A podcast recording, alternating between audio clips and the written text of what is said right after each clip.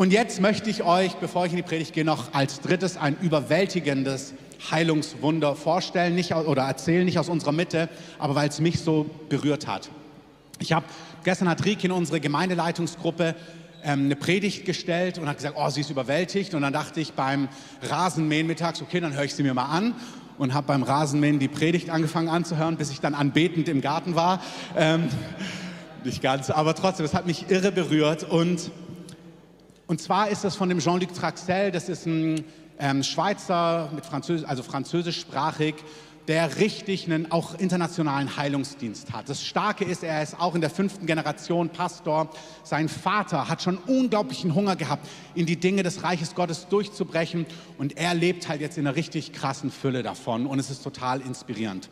Und mir ist dieses Zeugnis so wichtig, weil in diesem Gottesdienst geht er einfach so dem Heiligen Geist hinterher, wenn man so in der Heilungssalbung ist. Und ich liebe das und ich liebe das, wenn ich unterwegs bin, auch auf Konferenzen über das Thema Lehr und dass das Mandat ist. Und hier vor Ort sonntags ist es einfach in der lokalen Gemeinde nicht jede Woche das Hauptthema, dass wir über Heilung und Wunder und Heiligen Geist und diese Dinge lehren. Aber ich möchte euch nochmal daran erinnern, egal über was wir hier lehren, ihr könnt immer erwarten, dass der Herr euch anrührt, dass er euch berührt, dass er euch heilt und dass er Gewaltiges tut. Amen. Immer. Jeden Sonntag lade ich euch ein, wirklich mit Erwartung hier zu sein, mit Glauben und es dem Herrn zu sagen, mit Glauben ins Haus Gottes zu kommen. Die blutflüssige Frau sagt, wenn Jesus vorbeikommt, werde ich ihn anrühren und dann werde ich gesund sein. Und diese Erwartung könnt ihr jeden Sonntag immer ins Haus Gottes kommen, auch in die Live-Group und wo auch immer. Aber setzt Glauben und Erwartung ein. Egal, wenn ihr einfach so, ja genau, wenn ihr Gott begegnet, wenn ihr Treffen habt, das gilt für hier, das gilt für die Konferenzen, auch wo wir in den nächsten Wochen unterwegs sind, wenn ihr das seht, kommt mit Glauben und Erwartung, dass Gott Gewaltiges tut. Und jetzt zum Zeugnis. Jean-Luc Traxel war in Jerusalem ähm, mit einer größeren Gruppe und ist dort an den Teich von Bethesda gegangen, wo dieser Heilungsengel in der Bibel war, der das Wasser angerührt hat. Und ich liebe seinen kindlichen Glauben. Und dann hat er gesagt, er ist dorthin gegangen nicht für die Steine, sondern er wollte schauen, ob er den Heilungsengel sieht. Und er hat gesagt, er hat überall geguckt, hinter den Steinen und geguckt, Herr, willst du ihn mir zeigen, weil er auch jemand ist, der im Unsichtbaren sieht. Aber er hat keinen Heilungsengel gesehen. Aber er hat dann plötzlich den Herrn gesehen und zwar so, wie wir uns sehen. Ich habe heute auch eine Bibelstelle, wo ihr seht, das ist total biblisch, so etwas zu erleben. Amen. Er sieht plötzlich den Herrn, so wie wir einander sehen, und er fängt und er sieht den Herrn weinen. Dann geht er zu ihm hin und sagt, Herr, warum weinst du? Und dann sagt er, weil ich die Menschen so gerne heilen möchte, sie mich aber nicht sehen und sie auch keine Zeit dafür haben. Und er beschreibt das wirklich in so einer schönen Art, das hat mich so berührt. Er, so, er sagt zu dem Herrn, den er leibhaftig sieht, Herr, warte, ich mache das für dich. Und dann geht er in diese Kapelle, die dort beim Teich von Bethesda ist, weil da so ein Gottesdienst ist. Und er geht zu dem Prediger hin und sagt, hey, der Herr ist hier und der Herr möchte heilen. Und dann sagt der Prediger, was ich auch irgendwo verstehen kann, er kennt ihn nicht, Reisegruppe, er sagt, nee, sorry, das ist nicht auf dem Programm, dafür haben wir jetzt keine Zeit. Und dann er so, das gibt's doch nicht. Und rennt raus und rennt zu einer anderen Gruppe und sagt, hey, der Herr ist hier und möchte heilen. Und dann sagen die, nee, wir haben keine Zeit, wir sind schon spät, der Bus wartet. Und er denkt sich, oh, das gibt's doch nicht. Und rennt zu Jesus zurück. Also, oh, ist das stark.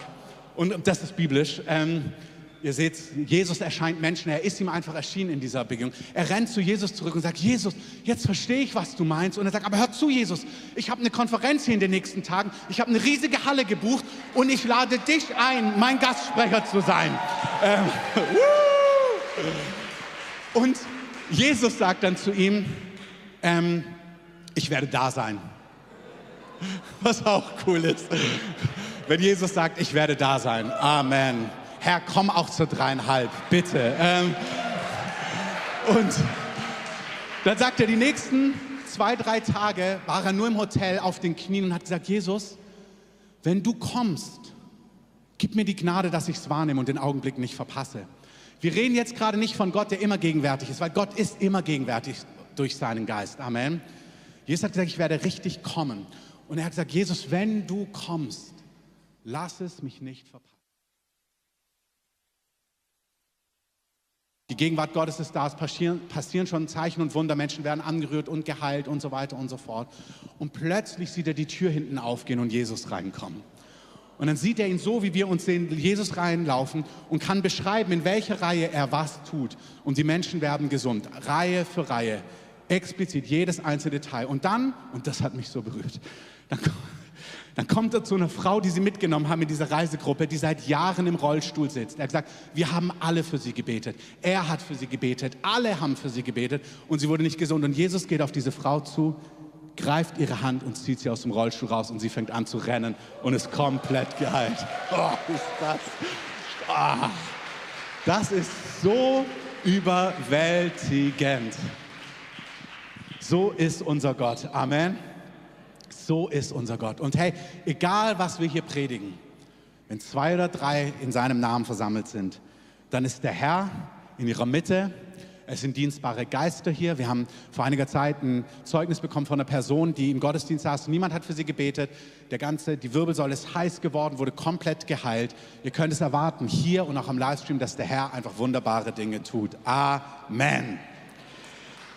Ja, lass uns Jesus doch nochmal einen richtigen, richtigen Applaus geben.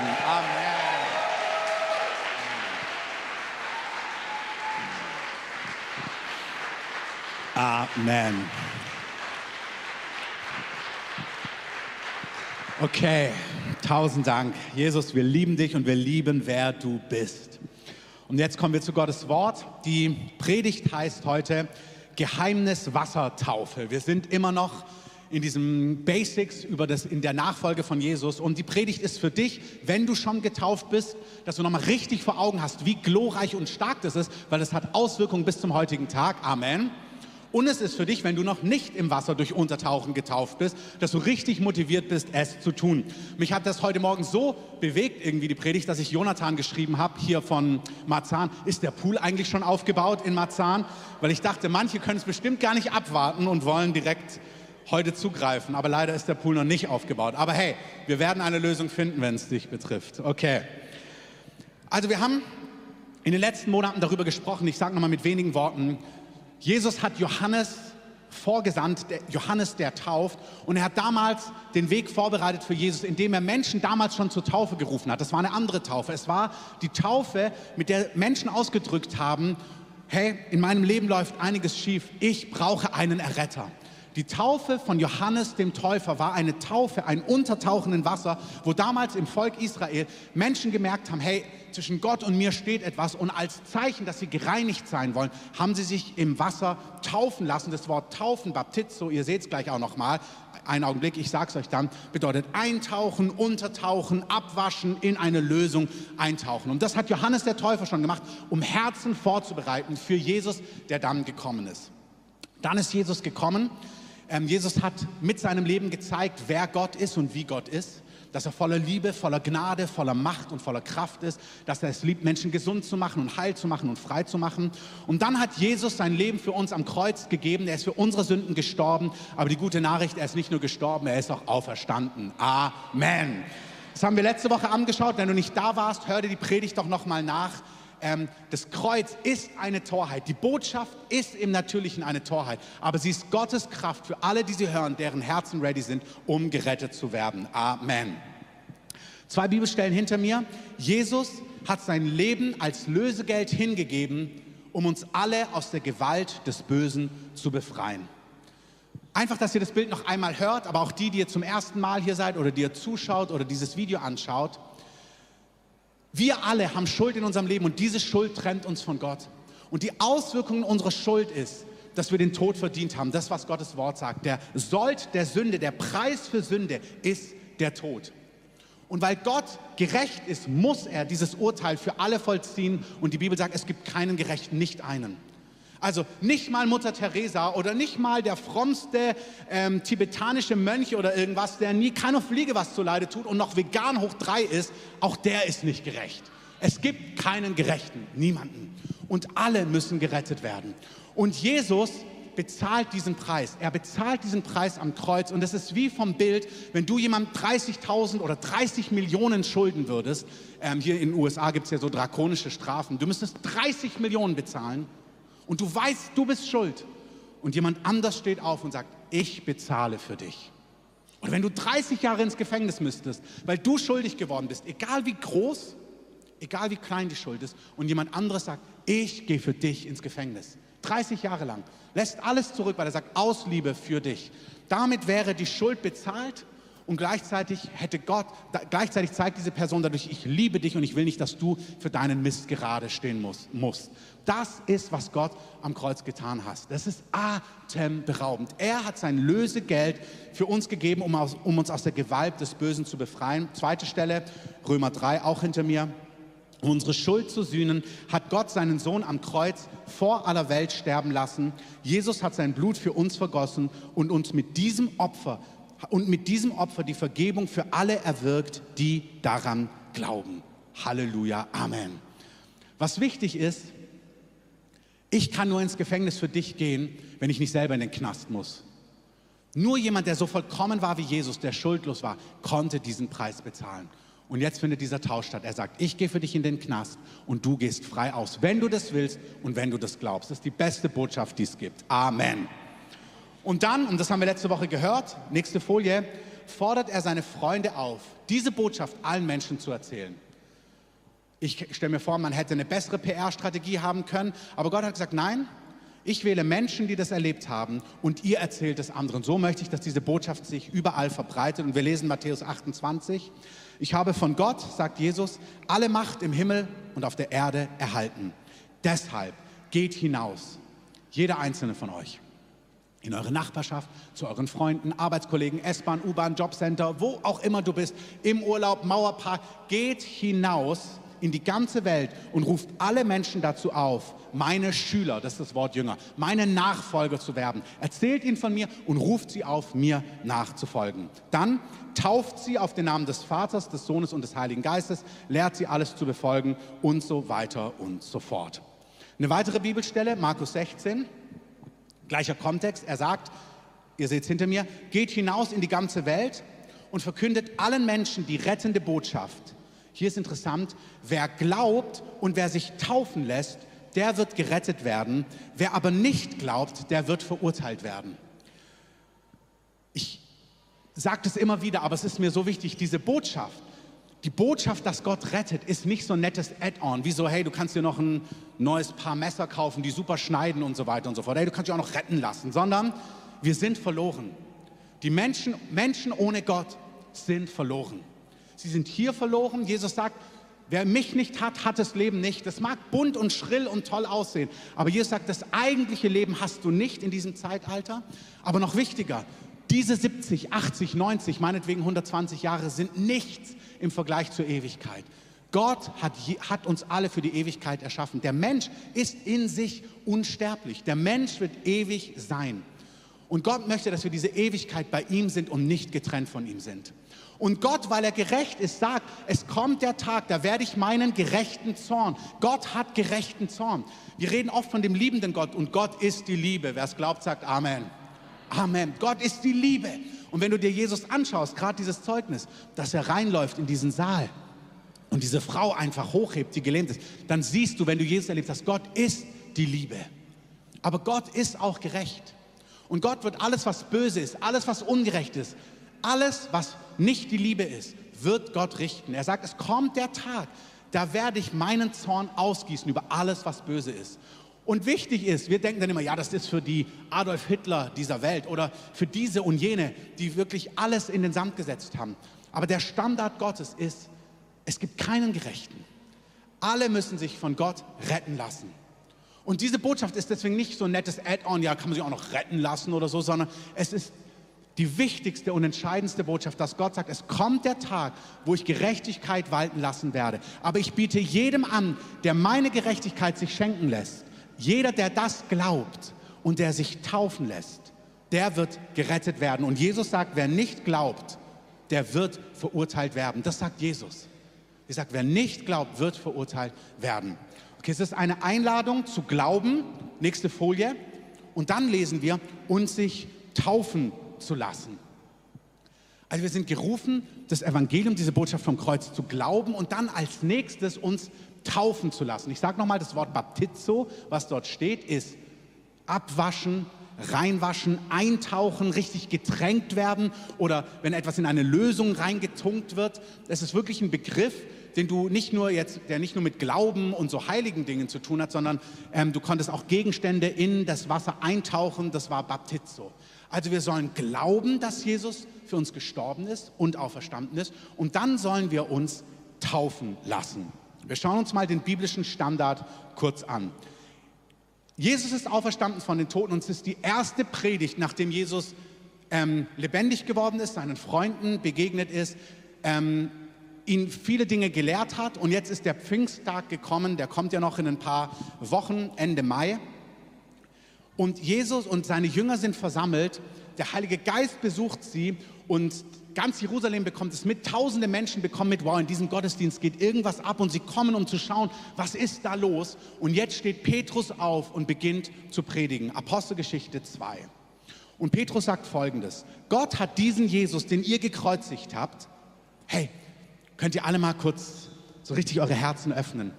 Ich weiß, dass diese Botschaft in unserem Land das wird genauso passieren. Wir werden das erzählen, so wie wir es hier hören. Wir erzählen die einfache Botschaft von dem einfachen Jesus, der sein Leben gegeben hat. Und die Auswirkungen, die wir hier sehen, das werden wir in unserem Land nicht mit einer oder anderen Person sehen. Das ist wunderbar, was schon passiert. Wir werden das mit Tausenden sehen in unserem Land. Amen.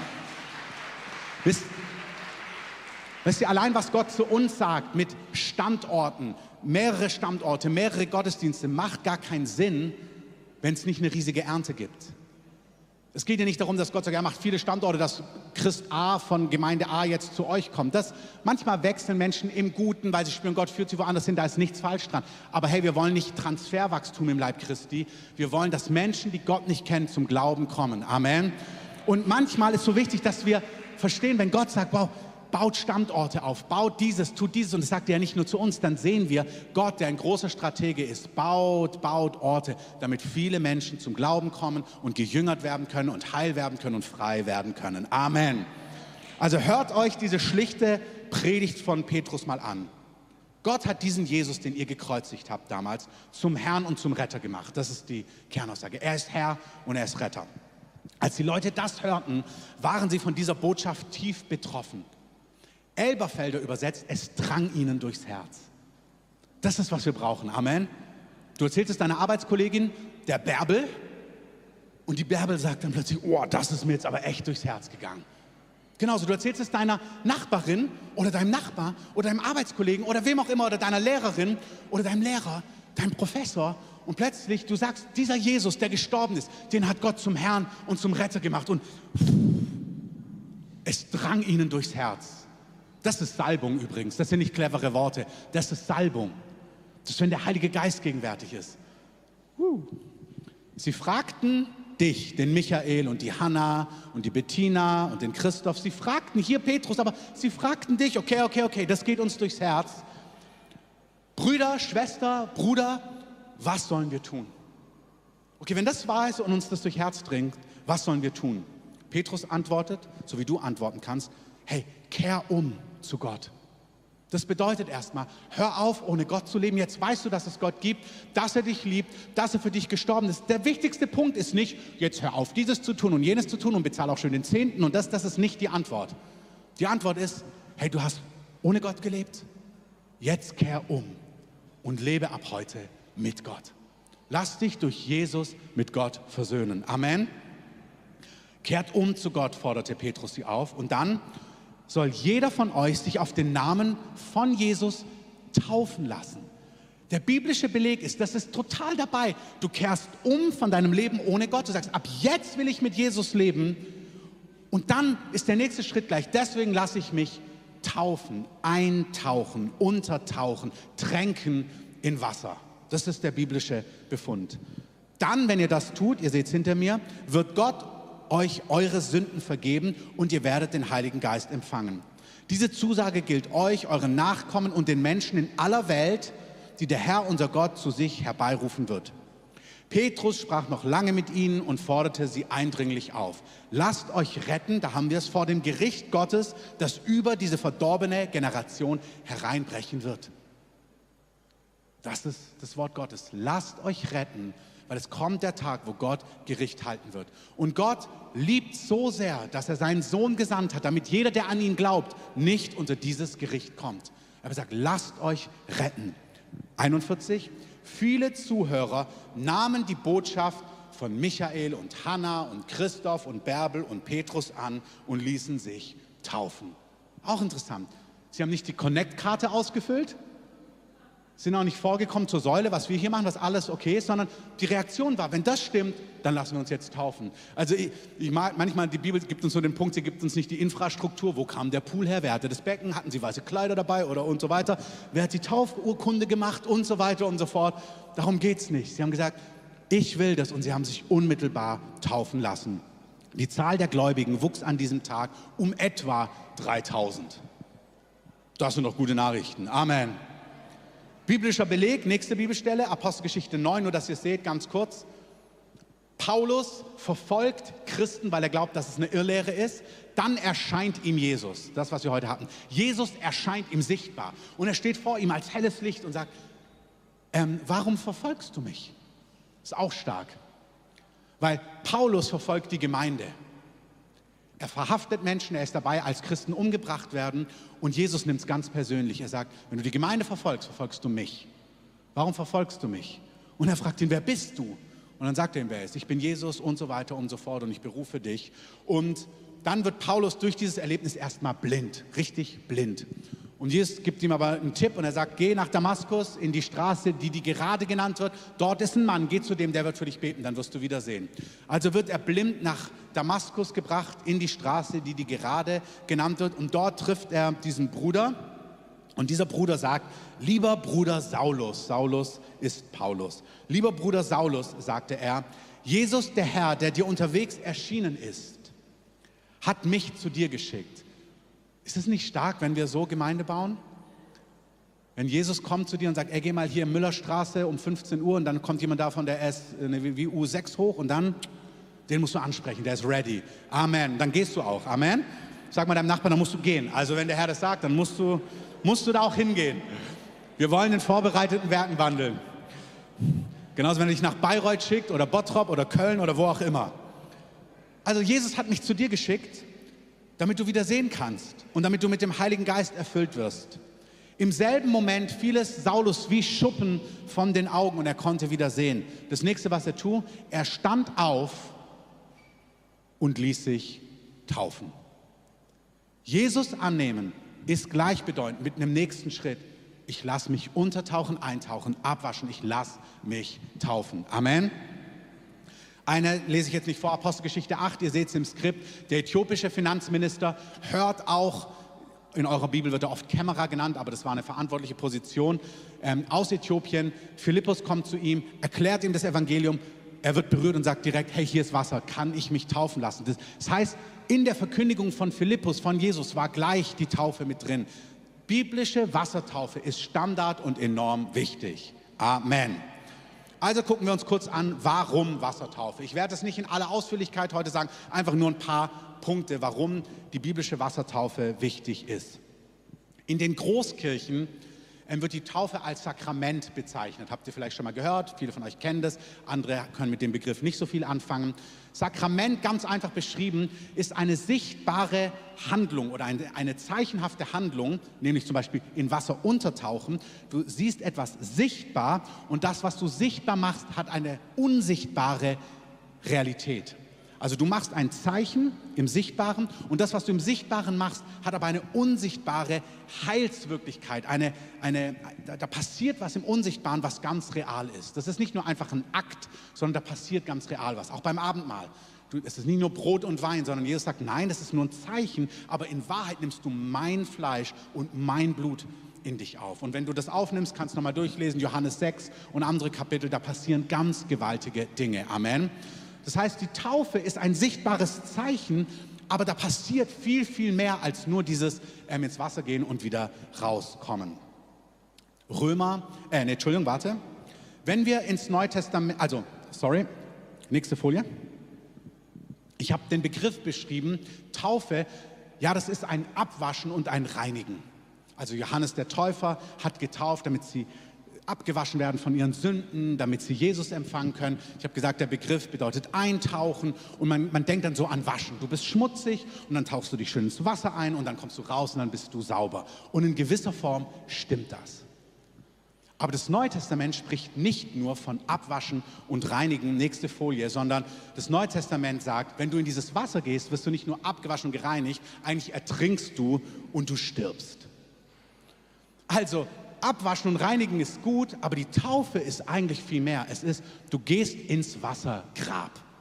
Du ertrinkst dort und du stirbst im Wasser beim Untertauchen. Weswegen ich auch ermutige, richtig untergetaucht zu werden, damit man auch richtig tot ist. Also wer ist schon mal von einem Tropfen ertrunken? Aber hey, ähm, da gibt es ja auch Wege von Tauferneuerung und Taufbestätigungen und so weiter und so fort. Aber da ist schon eine Power drauf, richtig zu sterben, weil man richtig untergetaucht wird. Amen. Oh, ihr seid noch nicht überzeugt. Amen. Amen. Ähm, ich lese euch eine Stelle vor, Römer 6, Vers 3.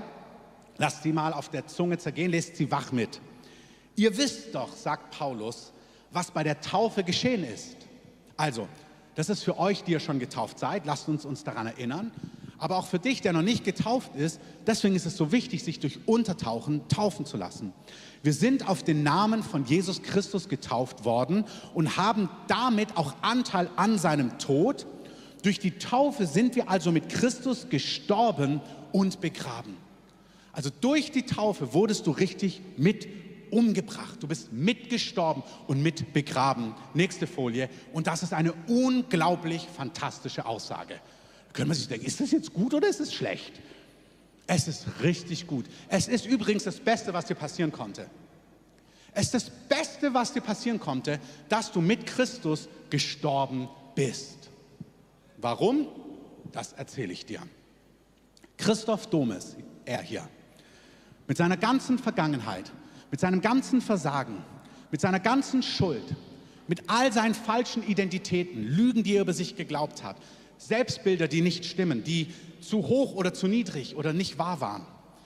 Christoph Dom ist mit all seinem Stolz, all seiner Selbstgerechtigkeit, du mit all deinem Versagen, all deinem Hochmut, all deinem Verlorensein, all dein auf Irrwegen unterwegs sein, all deine falschen Dinge, die du geglaubt, gesehen, gefeiert und gelebt hast.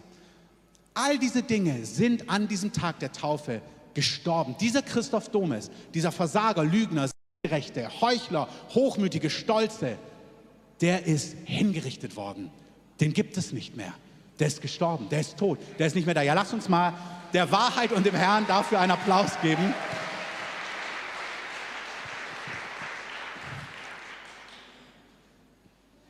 Der drogenabhängige Thomas oder die nach Lieben lechzende Maike oder was auch immer, der getriebene Harald, was auch immer, wer du bist.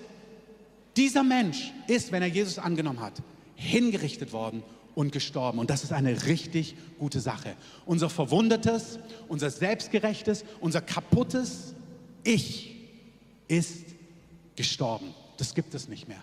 Das ist im Wassergrab der Taufe begraben worden. Halleluja. Auf der nächsten Folie, da sind verschiedene Sachen mit drin, warum das gut ist. Bildlich gesprochen, die Staatsanwaltschaft, die hinter dir her ist, weil du schuldig bist. Also wenn du schuldig geworden bist wegen irgendwas, eine Bank überfallen hast, was auch immer, und Dreck am Stecken hast und quasi du Schuld bezahlen müsstest, in dem Augenblick, wo du gestorben bist, kannst du nicht mehr verfolgt werden. Es gibt Dinge, die du in deinem Leben getan hast. Deswegen brauchen wir Rettung. Große Dinge und kleine Dinge. Hey, bitte hör doch das. Es gibt, ich sage es immer wieder, es gibt nichts, was zu klein ist, was nicht vergeben werden müsste. Die Staatsanwaltschaft, geistlich gesprochen, ist hinter dir her, egal wie klein deine Schuld ist. Aber hey, auch egal wie riesig deine Schuld ist, egal wie groß, egal wie groß, die Staatsanwaltschaft ist in dir her, das weißt du dann ganz genau. Wenn du gestorben bist, hat sie keinen Zugriff mehr auf dich. Ist vorbei. Die Person ist tot, ist nicht mehr da. Kurze Klammer auf. Hier in Berlin wurden viele von diesen Nazi-Größen damals verhaftet. Manche haben sich direkt umgebracht, Goebbels, Hitler und auch noch ein oder andere. Aber viele andere wurden verhaftet, waren in Spandau im Gefängnis. Und die US Army hat ihnen einen wiedergeborenen Pfarrer geschickt der gar nicht hierher wollte, weil er, als er all die Grausamkeiten gesehen hat, was sie mit den Juden getan haben, hat er gemerkt, hey, diese Menschen haben keine Gnade verdient. Das war sein Empfinden. Und dann hat Gott sein Herz für diese Leute gebrochen und hat ihm klargemacht, ich bin auch für diese Mörder und bösen und abgrundtief, ja wirklich bösen Menschen gestorben. Und er hat sein Herz gebrochen, diesem, das Herz dieses Pfarrers. Und er hat diesen Nazi-Größen das Evangelium verkündigt. Und es gibt ein ganzes Buch mit diesen Berichten da drin. Und dann gibt es einige, die wollten davon nichts hören und sind mit Stolz in den Tod, zum Tod verurteilt worden bei den Nürnberger ähm, Gerichtstagen, ähm, Prozessen, sind zum Tod verurteilt worden und sind nicht umgekehrt. Aber es gibt ganz hohe Nazi-Größen, die das Evangelium gehört haben und sich unter Tränen zu Jesus, dem jüdischen König, hingewendet haben und sich haben ihre Schuld vergeben lassen und gehängt wurden, aber davor ihr Leben Jesus anvertraut haben. Das ist diese unverschämte Gnade, die wir gar nicht glauben können. Egal wie klein, du brauchst Jesus. Mutter Teresa braucht Jesus. Egal wie grausam und was du getan hast in deinem Leben, egal was du getan hast, Jesus hat für dich bezahlt. Amen. Und wenn du das glaubst und annimmst und dann sagst, ja, ich lass mich, ich will Jesus in mein Leben, dann Taufe ist das Zeichen, dass du sagst, ich glaube, dass Gott mir meine Schuld vergeben hat. Und dieser alte Mensch, der schuldig ist, dieser alte Mensch, der bestraft werden sollte, der ins Gefängnis müsste, geistlich, oder der sterben müsste, der den Tod verdient hat. Die Bibel sagt, wir haben, für, wir haben den Tod verdient. Dieser alte Mensch, der ist mit Christus, das ist dieser unsichtbare Akt. Als Jesus gestorben ist, wenn du Ja sagst zu Jesus und dich taufen lässt, dann stirbst du mit Jesus in diesem Augenblick. Das heißt, du, der den Tod verdient hast, stirbst symbolisch, aber es ist mehr als symbolisch, stirbst im Geist real mit Jesus, wirst du mit hingerichtet. Deine Strafe wird dort mit bezahlt. Das ist eine wunderbare Nachricht. Amen. Oh ja, weißt du, lass uns Jesus einen Applaus geben, das ist einfach phänomenal. Das heißt, wir schauen hier nochmal auf die Stelle. Die Staatsanwaltschaft hat keinen Zugriff mehr. Die Schuldner, da wo du Schuld hast, wo jemand auf dich Zugriff haben sollte, die sich rächen wollen, die können nichts mehr tun, weil du bist tot. Die Geister, die du riefst, sagt schon ein deutscher Poet, wirst du nicht mehr los. Aber wenn du tot bist, haben sie keinen Zugriff mehr. Die Geister, die du rufst, die Dinge, die Zugriff haben auf dein Leben, weil du falsche Entscheidungen getroffen hast, im okkulten Bereich, im sexuellen Bereich, in diesem, in jenem Bereich, da wo die unsichtbare Welt zugreifen will. Du bist gestorben mit Christus. Es hat keinen Zugriff mehr auf dich. Kolosser 2 sagt, Gott hat den Schuldschein, es gibt einen Schuldschein, musst du dir vorstellen. Es gibt eine Liste, wo alles draufsteht, was du falsch gemacht hast. Jeder einzelne Punkt mit Unterpunkten ist alles notiert. Die unsichtbare Welt funktioniert so. Satan, der Teufel, wird in der Bibel Ankläger der Brüder genannt. Das heißt, er kommt vor Gott und sagt, nein, nein, nein, ich habe das Anrecht, der kommt zu mir, der kann nicht in die Ewigkeit. Er hat das gemacht, das gemacht, das gemacht, das gemacht. Hier, ich habe alles notiert, minutiös aufgeschrieben. Ich weiß, was er getan hat. Es gibt einen Schuldschein. Er ist der Ankläger der Brüder. Und jetzt kommt Gott und stirbt am Kreuz und er nimmt diesen Schuldschein von dir wenn er es darf, nimmt ihn, egal wie groß oder wie klein, und wir lesen, er hat den Schuldschein, der uns mit seinen Forderungen so schwer belastete, weil du kannst nicht sagen, stimmt nicht. Ja, da warte, ich war da nicht ganz gut drauf, ich habe es nicht so gemeint. Zählt nicht. Der Schuldschein belastet dich schwer. Und Gott hat diesen Schuldschein, der dich so schwer belastet, für ungültig erklärt. Er sagt, der gilt nicht mehr. Ja, er hat ihn sogar zusammen mit Jesus ans Kreuz genagelt und somit auf ewig vernichtet. Das ist wunderbar. Woo! Halleluja. Auf, auf diese Weise, ihr seht es auf der Bibelstelle, Kolosser 2, auf diese Weise wurden die Mächte, das sind unsichtbare böse Mächte und Gewalten entwaffnet und in ihrer Ohnmacht bloßgestellt, als Christus über sie am Kreuz triumphierte. Diese Handlanger der Finsternis, des Anklägers, im in unserem Staat ist es gut, du hast den Staatsanwaltschaft, du hast die Polizei, du hast Vollstreckungsbeamten, die das, was der Staat, was das Gericht entscheidet, durchziehen. Und wir brauchen einen Staat, der die Dinge durchziehen kann. Aber hier hat Gott durch seinen Tod am Kreuz den Schuldschein vernichtet für ewig. Es gibt ihn nicht mehr. Und die Vollstreckungsbeamten, die Mächte, die Gewalten, die Finsternis, die Eintritt in dein Leben haben möchte, kann nicht kommen, weil es gibt kein Recht mehr für sie, dich, deine Familie, deine Linie zu quälen und zu belasten. Halleluja. Amen. Ähm, das andere Bild ist 1. Korinther 10. Auch hier wieder Paulus schreibt und er nimmt dieses Bild als Israel, vielleicht warten wir noch einen Augenblick, als Israel aus Ägypten befreit worden ist. Dort waren sie Sklaven. Er führt sie raus aus der Sklaverei bis zum Roten Meer. Und jetzt ist vor ihnen das Rote Meer, wenn ihr die Geschichte kennt, und hinter ihnen kommen die Ägypter, weil die Ägypter sie doch nicht ziehen lassen wollen. und sie wissen nicht wohin. Gott sagt, Mose, schrei nicht rum, teil das Meer. Ich liebe diese Job Description. Ähm, so macht es Gott manchmal. ähm, okay, aber Mose weiß, was er zu tun hat. Er hebt seinen Stab. Das Meer wird geteilt und jetzt lesen wir folgendes. 1. Korinther 10, 1. Liebe Brüder und Schwester, Schwestern, erinnert euch daran, was unsere Vorfahren während ihrer, während ihrer Wüstenwanderung erlebten. Gott schützte sie durch eine Wolke und er leitete sie so sicher durch das Rote Meer. Alle wurden im Meer unter der Wolke auf Mose getauft. Das Bild ist gewaltig. Wenn ihr euch erinnert, was passiert ist, sie laufen durch das Rote Meer durch, safe, sicher, mit trockenem Fuß heißt es, ins verheißene Land und dann kommen die Feinde hinterher, die, die sie gefangen halten wollen. Das alte Leben, das, was dich versklavt hat, deine Sünden, deine Anklagen, die Lügen über dich, all das Alte rennt hinterher und will dich zurückziehen. Und als es richtig mittendrin im Wasser ist, äh, nimmt Mose den Stab zurück und der Rest ist dann Geschichte. Ähm, und all das Alte wird einfach vernichtet. Und Paulus sagt, sie wurden auf Mose getauft.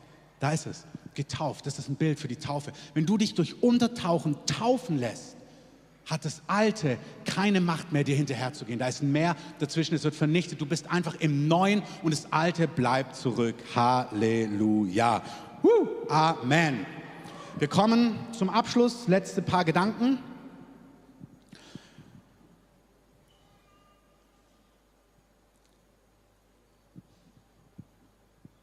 Ihr kennt ja diesen Spruch, wenn jemand sagt, du bist für mich gestorben. Du bist für mich gestorben. Das bedeutet, das, was dich ausmacht, egal in welche Richtung, das kümmert mich nicht mehr. Wir haben nichts mehr miteinander zu tun. Ich habe keinen Zugriff mehr auf dich. Es ist vorbei. Es ist, du bist für mich gestorben. Das kümmert mich nicht mehr. Diese Beziehung gibt es nicht mehr. Das ist, was bei der Taufe passiert. Ich weiß nicht, ob ihr das Zeugnis von ähm, Yassir Erik kennt. Das war ein Mus Muslime im Nordsudan groß geworden. Ich lese euch einen Satz vor, den ich rauskopiert habe. Im Sudan, er ist ein, war radikaler Moslem. Im Sudan versuchte er sogar einen andersgläubigen Mitschüler umzubringen. Doch ein Gebet und ein Heilungswunder erschütterten ihn zutiefst. Yassir wird Christ und damit selbst zum Geächteten. Seine Familie erklärt ihn für tot, veröffentlicht in der Zeitung eine Todesanzeige, kauft einen Sarg und feiert ein paar Tage später öffentlich seine Beerdigung. Das ist, was die Familie, du bist für uns gestorben. Wir haben mit dir nichts mehr zu tun. Heute lebt er in Deutschland, hat einen wunderbaren Dienst, ähm, erzählt Menschen von Jesus. Da gibt es viel mehr zu, zu sagen. Eine Sekunde.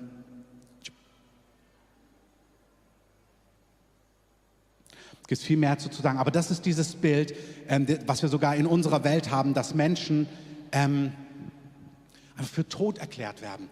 Hey, du, deine Schuld, dein Versagen, die Stimmen über dich, deine falschen Identitäten, die du vielleicht spürst oder fühlst, wo du confused bist, wer bist du eigentlich? All das ist gestorben. Das gibt es nicht mehr. Ich habe auf einer Folie aufgeschrieben, auf der nächsten, das gilt für alles, was von außen gegen dich kommt, aber auch für all die inneren Stimmen und Gefühle, die sagen, du Versager, du bist so und so, du bist wieder, all das, diese Person ist gestorben. Es gibt sie nicht mehr. Amen. Ähm, ich muss hier auf meinem Handy gucken, weil mein ähm, iPad ausgegangen ist.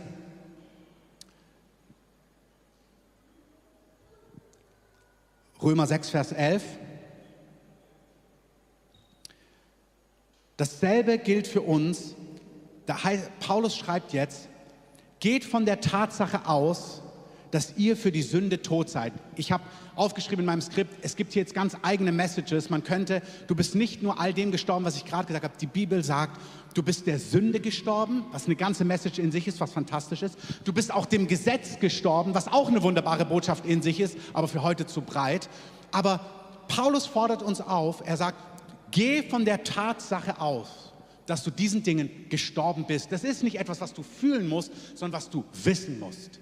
Du musst wissen, du bist diesem alten Menschen, du bist der Sünde, dem Gesetz, dem alten Leben, den Schuldnern, du bist diesen Dingen ein für alle Mal gestorben. Taufe, nächste Folie, ist eine sichtbare Handlung, die eine unsichtbare Wirklichkeit meint.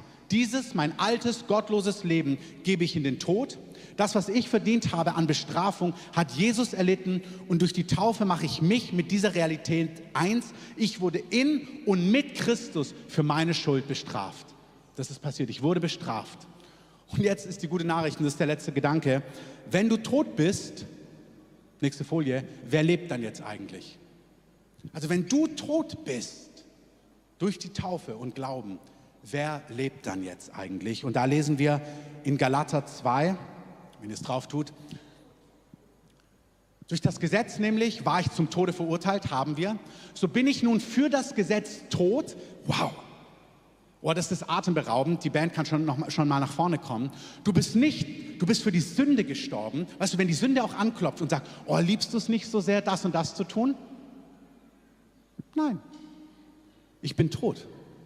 Aber hey, deine, dein Partyleben von früher willst du nicht wieder? Nein, ich bin tot.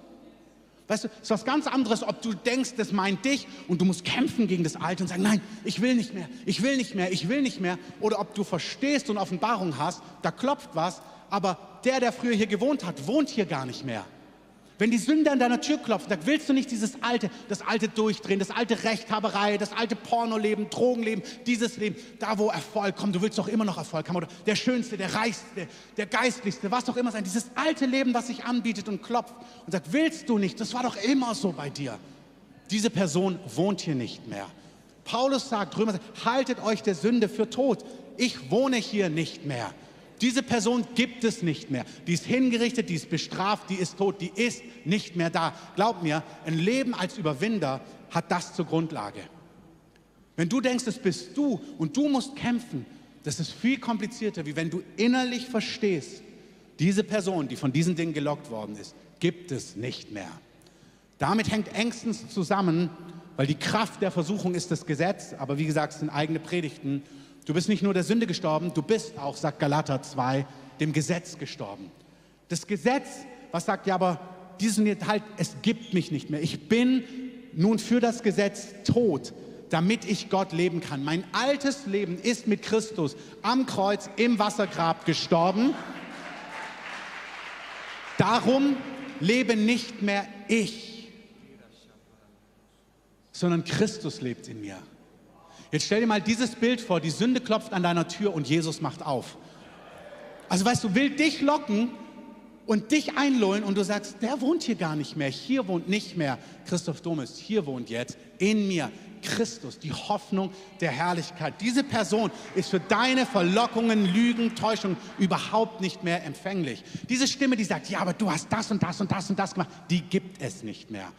Hier lebt Christus, die Gerechtigkeit in Person, Erbe, geliebt, gesegnet, gesehen. All das, du bist jemand völlig Neues. Das Alte ist vergangen, Neues ist geworden. Ich meine, das müsste man jetzt runterbrechen. Wenn du das mal runterbrichst in deinen Alltag und verstehst, wie oft du mit deinem alten Leben argumentierst und diskutierst und dich verteidigst, anstatt einfach endlich mal tot zu sein, wirklich zu sagen, du bist tot, hör auf, das mit dem zu reden und zu diskutieren und es immer wieder hochzuholen, sondern das ist tot. Es gibt das nicht mehr.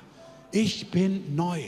Christus lebt in mir. Der ist gesegnet, der ist geliebt, der ist rein, der ist von Gott gesehen, der hat ein Erbe, der hat was ganz anderes vor, der sitzt an himmlischen Orten versetzt. Hey, du bist jemand ganz Neues und die Taufe ist ein Ausdruck von diesen Realitäten. Wenn wir noch einmal diese, nicht mehr lebe ich, sondern Christus lebt in mir mein vergängliches Leben auf dieser Erde lebe ich jetzt im Glauben an Jesus, den Sohn Gottes, der mich geliebt hat und sein Leben für mich gegeben hat. Amen. Sag, hey, ich lebe jetzt hier ein Leben, ein vergängliches Leben, aber nicht mehr ich, sondern Christus in mir. Und es das heißt ganz praktisch, letzte drei Punkte, ihr seht sie direkt. Ich ermutige euch, nimm Jesus in dein Leben auf und lass dich vom kommenden Zorn retten, so sagt es das Wort Gottes. Lass dich retten. Aber weißt du, nicht nur für die Ewigkeit. Wenn Jesus in dein Leben kommt, dann findest du das echte Leben, das Leben in Fülle. Wenn du Jesus aufnimmst, dann kriegst du nicht ein spießiges, langweiliges Leben, dann bekommst du das Leben schlechthin. Das Leben, nach dem sich alle sehen und überall suchen, ist in Jesus Christus zu finden. Nimm Jesus auf. Auch heute, wenn du hier bist und noch nicht bewusst Ja gesagt hast zu Jesus, versöhne dich heute mit Gott. Zweitens, lass dich taufen. Wenn du noch nicht durch Untertauchen getauft bist, lass dich taufen. Melde dich bei uns, sprich uns an, schreib uns eine Mail, sprich mit deinem Live-Group-Leiter. Wir taufen über die Live-Groups und Koordinatoren. Das muss nicht lang dauern, das kannst du unmittelbar machen. Ähm, wir wollen, das gehört zusammen, zu Jesus kommen und sich taufen lassen. Warte nicht länger, lass dich taufen. Und die nächste große Taufe, wo wir ein richtiges Fest machen, wird das Sommerfest sein am 8. Juli. Schreibt euch auch bitte den Termin auf. Wir machen hier ein großes Fest für uns alle zusammen und im Rahmen dieses Festes werden wir auch taufen. Schreibt euch einen Kalender, dass ihr nicht genau dann unterwegs seid. Und an irgendeiner Stelle lasst dich einfach taufen und dass du diese Handlung vollziehen kannst, die eine unglaublich tiefgreifende, unsichtbare Realität nach sich zieht. Amen. Ihr dürft alle mal aufstehen.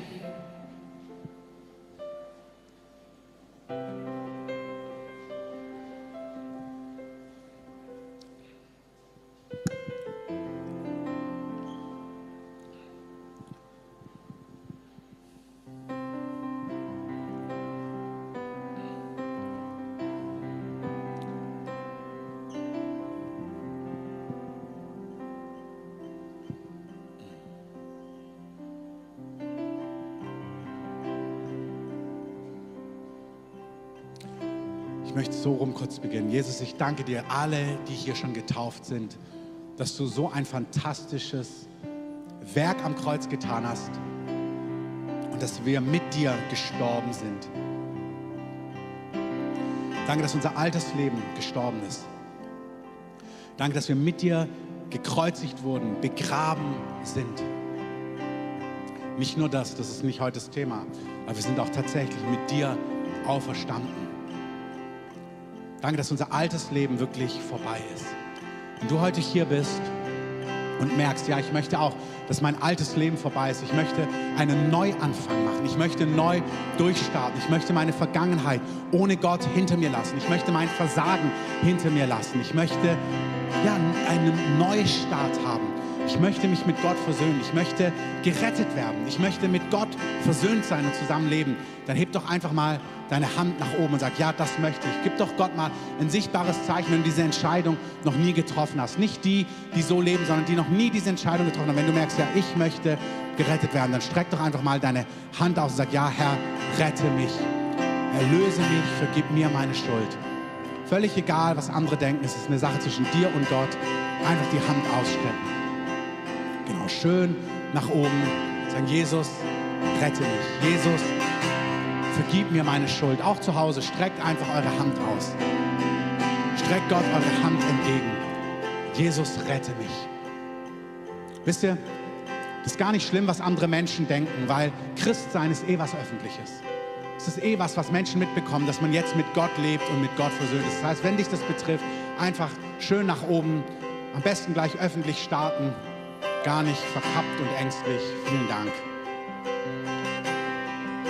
Wenn du da bist und spürst, dass Gott dich ruft, streck einfach deine Hand noch aus. Lass diesen Moment nicht vorbeigehen, sondern sag, Herr, rette mich, schenk mir ein neues Leben, dass mein altes Leben vorbei ist.